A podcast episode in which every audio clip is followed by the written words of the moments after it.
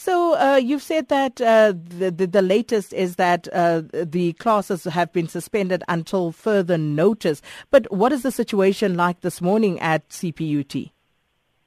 Well, for the first time in a long time, I actually didn't get any messages throughout the night to to kind of say what had happened overnight. So, yeah, security-wise, it seems calm. Um, I think both staff and students are just recovering from from the chaotic scenes that we saw a day ago. And speaking of those chaotic scenes, I mean, there was torching of buildings across uh, the campuses. Uh, uh what led to all of this? So things got underway at around 11 a.m. Uh, staff were forced to leave their posts by groups of students who walk around the campus and force you away from your desk. Um, they then gathered outside the admin building um, and demanding an audience with our vice chancellor. But the VC has spoken to the students on three to four separate occasions um, in the week before that. Um, obviously, the mob grew to around a thousand or so, and when the vice chancellor didn't come out, they started stoning the private security in the building, and that then led to those scenes of chaos that you saw probably on the news. Um, and that continued for a few hours on campus. There were 19 arrests in total because this wasn't just exclusive to our Bellville campus. It was also happening at Cape Town, and then there were also scenes at Mowbray. So in total, we had 19 arrests for that day.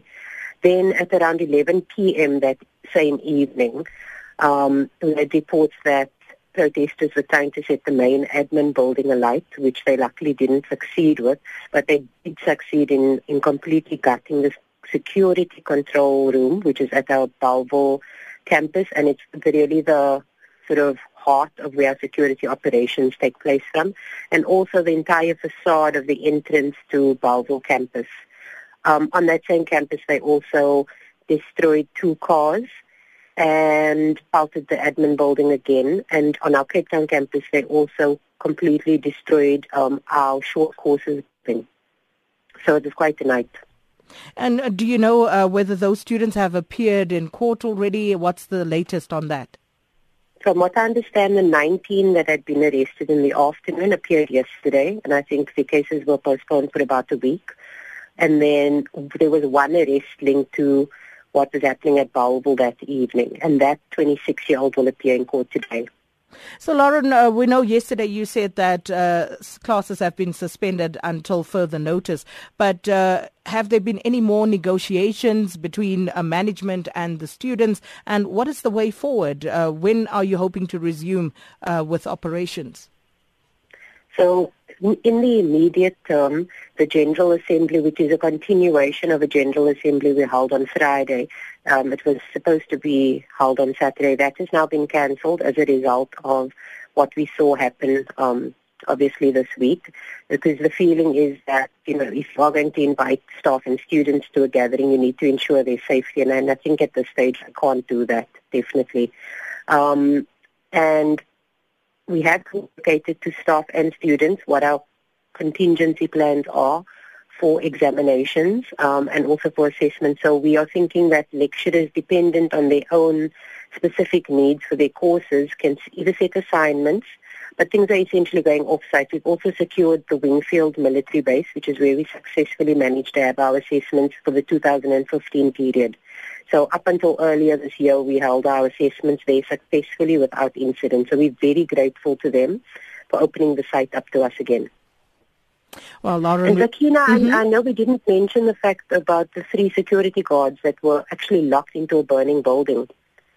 So no. obviously we are very Tell traumatized by.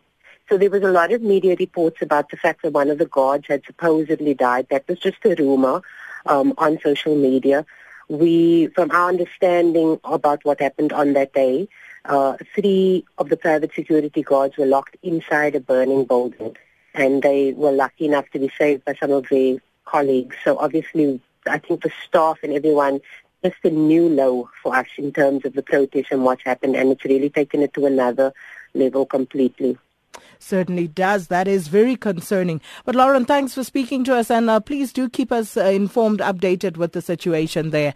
Uh, spokesperson for the Cape Peninsula University of Technology, Lauren Kansley. 105.1, the home of Station Starter.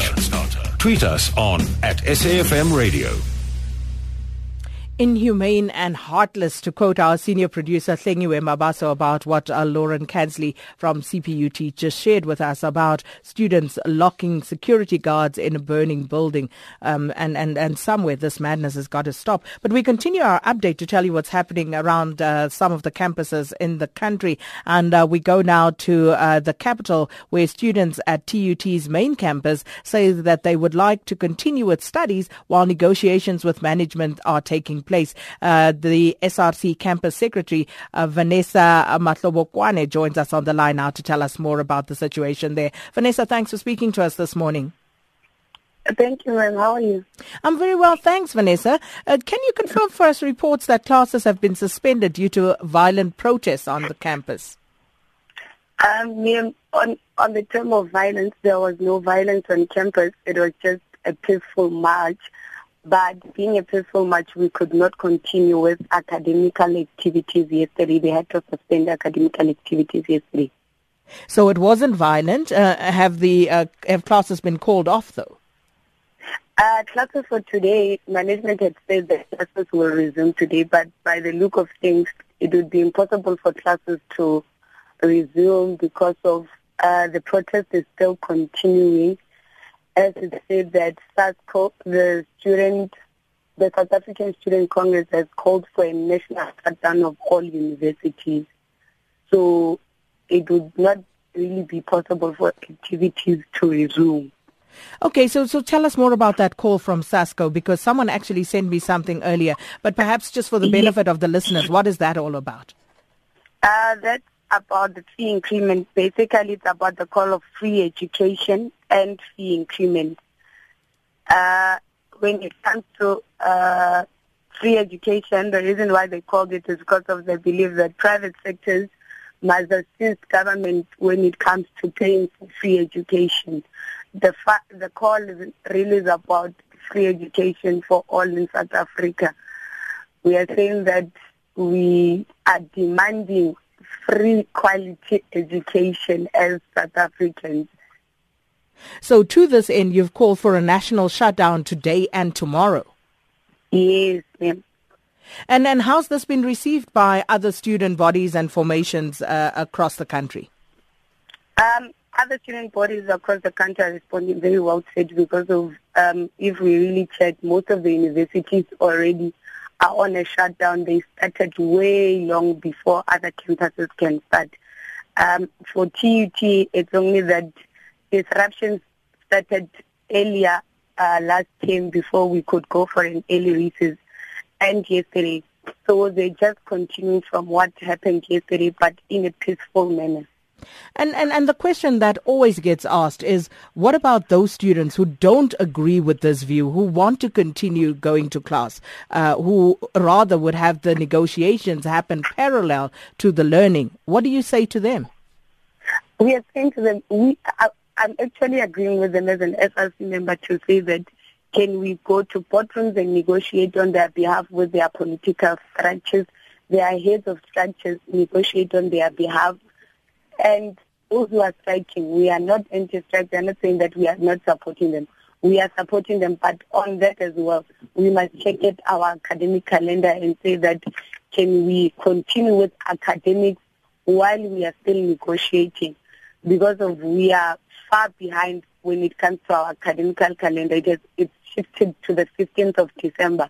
With more disruptions and more days that are lost, we'll find ourselves on next year January, writing exams next year January, and it's side out to students because of realities during festive season, students can't really study.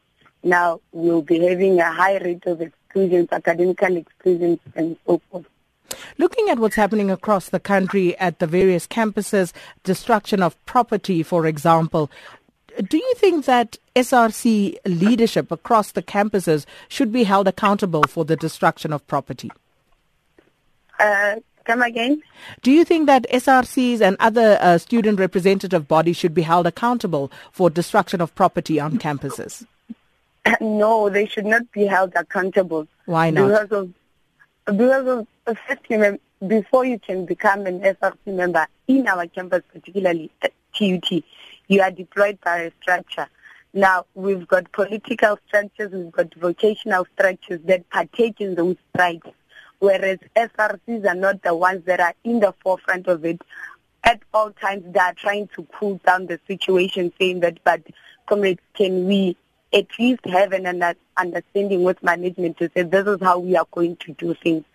But it cannot be that SRC must be held accountable for the damages that have transpired on campus because of they did not send those students to go damage. So should anyone yeah, be held responsible? Uh, whoever was found damaging university property, I believe they must get arrested because we are going to need that property once we are done striking.